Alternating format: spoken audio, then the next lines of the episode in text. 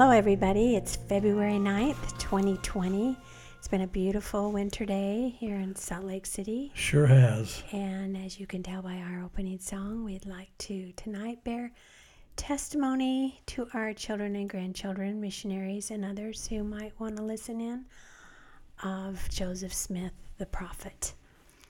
We want to give a shout out to our daughter Melissa, who invited us to come with her on Saturday afternoon down to the church museum where they have a display of Joseph Smith's story and how we are trying to follow what the prophet has asked us to do and preparing ourselves for the centennial General Conference of the, where they'll celebrate the first vision, is it the centennial?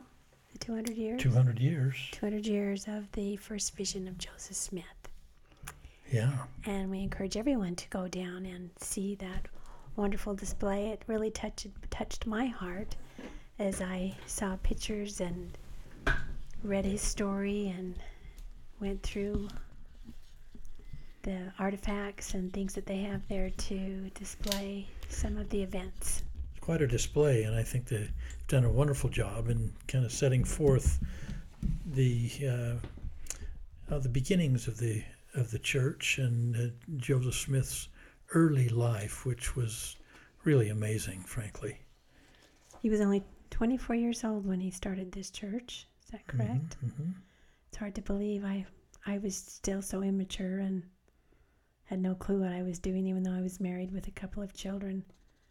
To have someone have that responsibility to organize a church and have his whole mission to testify of Jesus Christ. Yeah, quite amazing. When we were at the museum, we were able to pick up a replica of the Book of Mormon plates. They're, they were gold plates, and with the sealed portion, that they had a wood block to represent that 50 pounds. And it was hard for me to pick up, and I can't believe that he would be running through the forest with those. I guess the adrenaline was going to protect the plates when he was finally able to receive them from the Lord. Well, that was an amazing feat in and of itself. But I'd, I'd kind of like to just go back Go to back. his his early life and just acknowledge a few things that um, I think just so significant that showed his character and uh, the Lord preparing him for his calling. Of course, he he uh, had wonderful parents, and um, They were they were God fearing and and uh, spiritual Christian people. Joseph Smith Sr. and Lucy Mack Smith. Yes. and they weren't very successful in terms of their their um, station in life monetarily Probably helped to keep them humble. because they had yeah they had to move several times uh, trying to get uh, a, farmland that would ultimately be successful for them and they uh, they moved from place to place and uh, in order to be able to have that happen and finally ended up in South Royalton, Vermont. And it was in South Royalton that the prophet Joseph was born. And then they moved from South Royalton, Vermont, um, to Palmyra, New York, or, or in that area. And when Joseph, one of the things that I've always enjoyed about Joseph's history when he was younger, one, of course, is the story about when Joseph had a serious infection in his leg. And uh, that infection uh, was such that they, the physicians of the time didn't know how to, how to properly treat it and told him that, uh, and his mother, that they were going to have to amputate his leg. You related to that, didn't you? I did relate to that, and I do relate to that. Um, but both he and his mother refused to have that happen. So th- they made the determination, they got other doctors involved, made the determination that they could go into the, his leg. I believe it was his right leg, if my memory serves me correctly, and they would literally uh, Open up the bone and clean it out. clean out the bone. I mean, think about that without any anesthetic. They offered him some whiskey, but he refused He, because he, he did. that wasn't going to be good. He just him. asked his mother to hold him. Um, and uh, anyway, so Joseph, as just a young, I, I don't remember just how old he was, perhaps 12, goes through this serious, extreme, extreme, extremely uh, painful pain. uh, surgical procedure where they go into his bone and uh, clean out this bone, the infection from it, and and um, you know, for all intents and purposes, they thought he might just be crippled, but uh, um, fortunately for Joseph, his leg ultimately healed, and and I'm sure that he learned a great deal about um, just dealing with pain and suffering.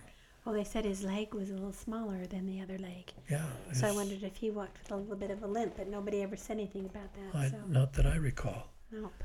Uh, so uh, that uh, I think was a real um, important event that showed Joseph's real character, even a, as a young boy. I also appreciated the fact that as a young man he was very industrious. He worked hard. He helped his uh, his father and his brothers as they worked on their farmland. He worked on other farmlands as well.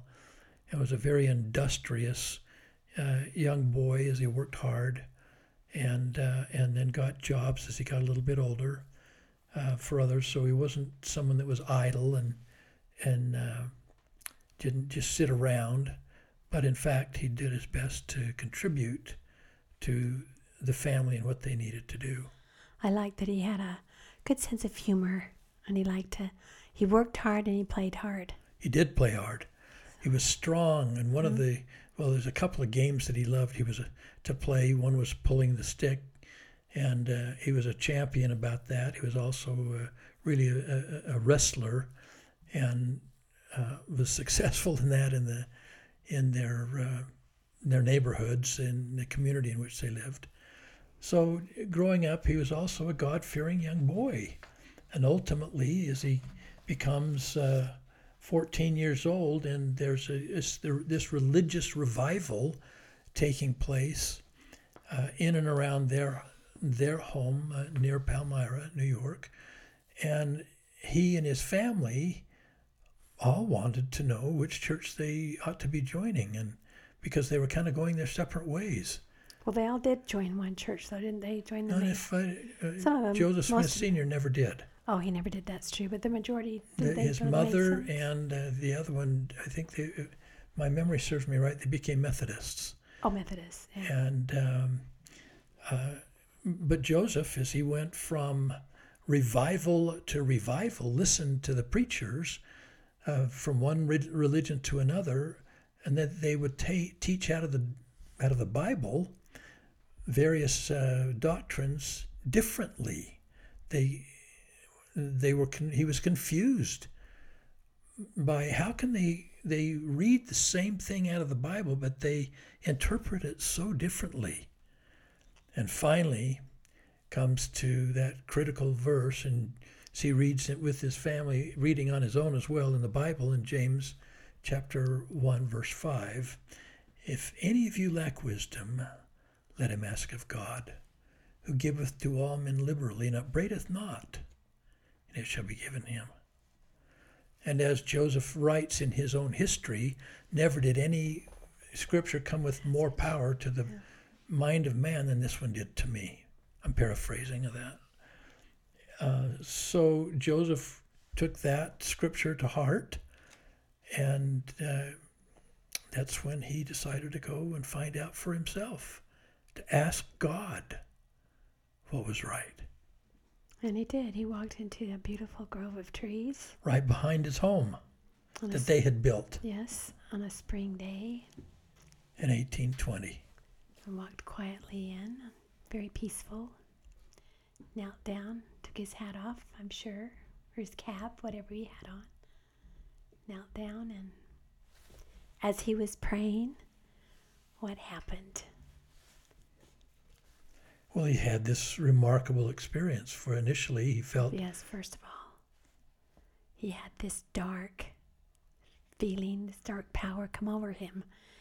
And I used to think, oh, wow, that would be really frightening. I don't, I've never had that. I know some have had that dark feeling come over them at times where they couldn't speak or open their mouths.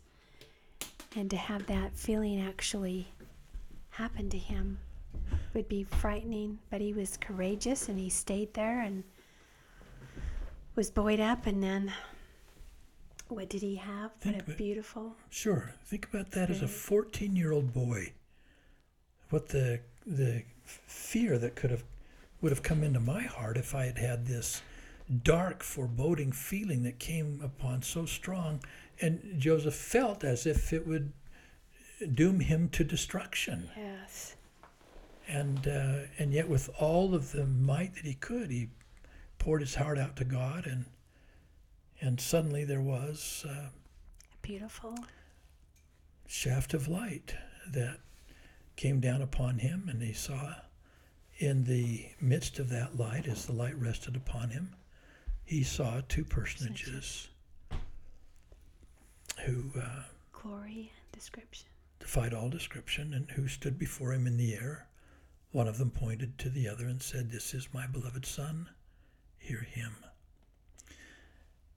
And as missionaries for the Church of Jesus Christ of Latter day Saints, it was always my wonderful privilege to be able to teach and testify to people that at that time, Joseph Smith, as a 14 year old boy, saw face to face God the Father and Jesus Christ, his Son.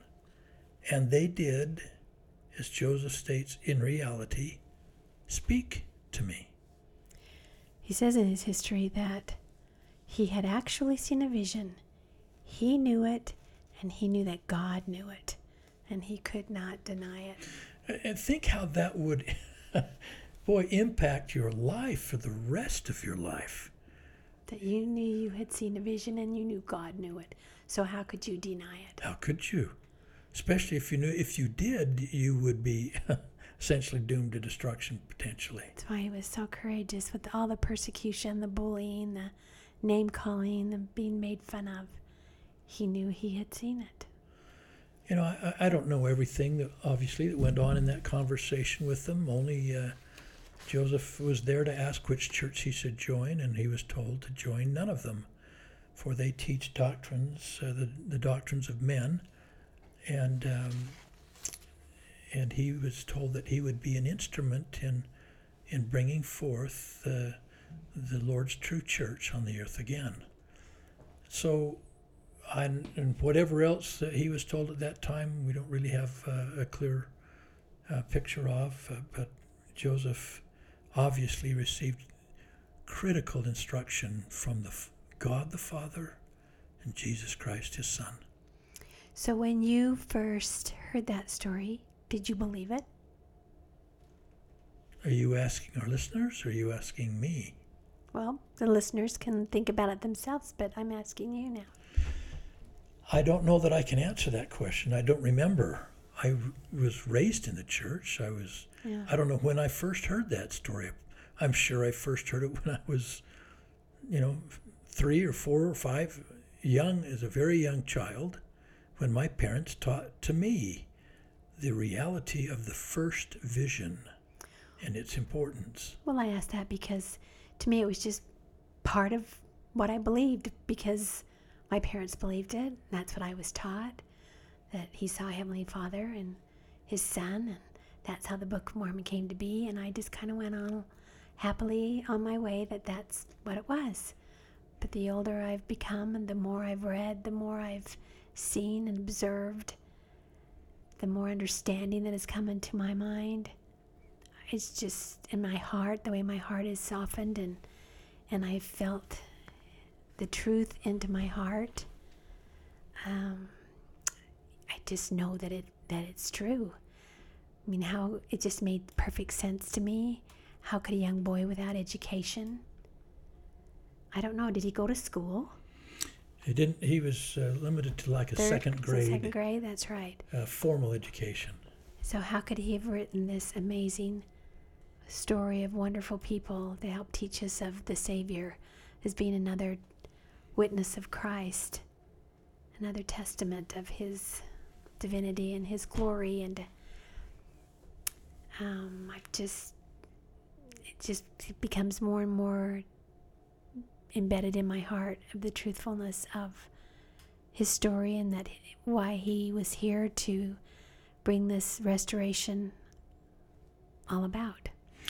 Well, and for me, of course, uh, part of the reason that it's so so critical is that it's either Joseph Smith saw the Father and the Son, meaning he had this first vision experience, or he didn't. He either actually experienced it or he made it up. And and there's no in between. So if he did have that experience, then Joseph Smith is a prophet of God. And what he has brought forth forward that he has uh, taught and proclaimed to be from God is from God. If he didn't see them, then he made it all up. And that's hard to believe. Especially when you start reading the Book of Mormon and studying it and think, how is it possible that Joseph, as a, a young man in his early 20s, could have written, made up the Book of Mormon and organized a church and everything else? And know, that's in a not just the Book of Mormon, it's all of the, the doctrine and covenants that have come forth as well. and the temple and everything. So, so this event, this first vision event, is at the crux of all that we believe as members of the Church of Jesus Christ of Latter day Saints. So if it's true, then that he saw them, then he was a prophet. If he didn't, then he, he was he's a liar. Hmm. And he made it all up and he's fooled everybody now for a couple of centuries. Hundred years.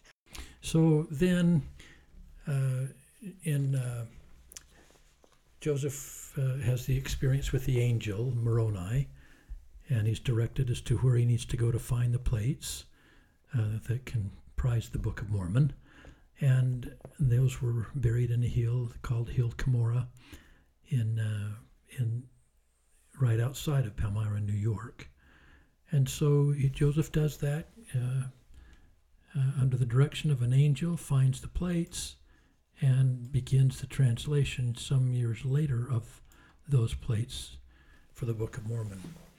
Finally, uh, in 1830, he organizes the Church of Jesus Christ of Latter day Saints. Um, and that marks the beginning of, uh, of the formality of the the church uh, here in the latter days. When you think of everything that he went through to protect those plates, Oh where he was tarred and feathered, and several of the saints were murdered, and the women were violated, and they were buildings were destroyed, and of course, that all was, was- that was all after the church was well organized and the saints were were uh, people were joining the church uh, from other countries and coming here, and uh, and originally. Uh, um, as they they end up in Kirtland, Ohio, and they start getting driven out of Kirtland, Ohio, then into Missouri, and yeah, then are driven out of Missouri. And all of this time, Joseph is also uh, not only having to worry about all of these thousands of new converts that are in the church, and they're all essentially poor, how they're going to house them and feed them, and in addition to teaching them this new gospel.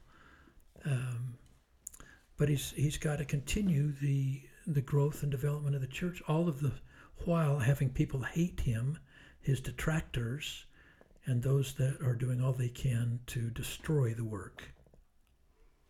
I like this the uh, thought that says Joseph Smith, the prophet and seer of the Lord, has done more save Jesus Christ for the salvation of men in this world than any other man that ever lived in it. And do you know who gave that quote? Um, John Taylor, my great great grandfather, great great great grandfather. Hmm. amazing. Well, Well- that's well. I've just always liked that quote. I think it's just amazing, and you know, and I, I think about Joseph and all that he went through, and Emma, and all that she went through, and the faith that they had to do what they did. It just, like I said, empowers me to know that I can have this faith as well and continue to pray and believe and choose to believe and have faith in the gospel of Jesus Christ. And, and we make it clear to all that uh, in the sound of our voice that we, as members of the Church of Jesus Christ of Latter day Saints, we don't worship Joseph Smith. Uh, we worship God the Father and Jesus Christ, his Son. And uh, we acknowledge that Joseph Smith was the, the, the prophet of this dispensation, the first prophet of this last dispensation. He was clearly one of the great spirits that has ever come to this earth, uh, chosen by God to fulfill a most important role in helping to begin in uh, uh, the restoration of the gospel of Jesus Christ in its fullness. Yes, he helped to bring about truth. And I love that, even though all that they went through with people trying to discredit what he went through, truth is powerful and it prevails. Yes, it does. and that so many of us try to we well we get caught up in the historical issues of some of the things that happened instead of putting our faith in the actual work and testimony of the gospel principles itself And, and another thing I think it's important to note that Joseph always acknowledged that uh, uh, he wasn't perfect. He'd made mistakes in his life, yes and he did make mistakes in his life. And I think we certainly are aware of that, as we all have made mistakes. And he never claimed it to be perfect by any means, um, but did all he could to help to prepare his people to come to Christ and to be able to uh, live their lives in a manner that would help them return to the presence of God and if they uh, so live their lives to strive to become like him. So we acknowledge Joseph is uh, the great prophet of the, this uh, first prophet of this restoration. Acknowledge him as uh, um, just one of the Lord's choice anointed and uh, are grateful to bear testimony of his role as the um, instrument in the hand of God in bringing about the restoration of the gospel, which clearly includes the Book of Mormon. we have a statue of joseph right before our eyes here We do. It's about a what a foot and a half statue. that we received at a tem- uh, missionary mission president seminar Right in Washington D.C. D.C.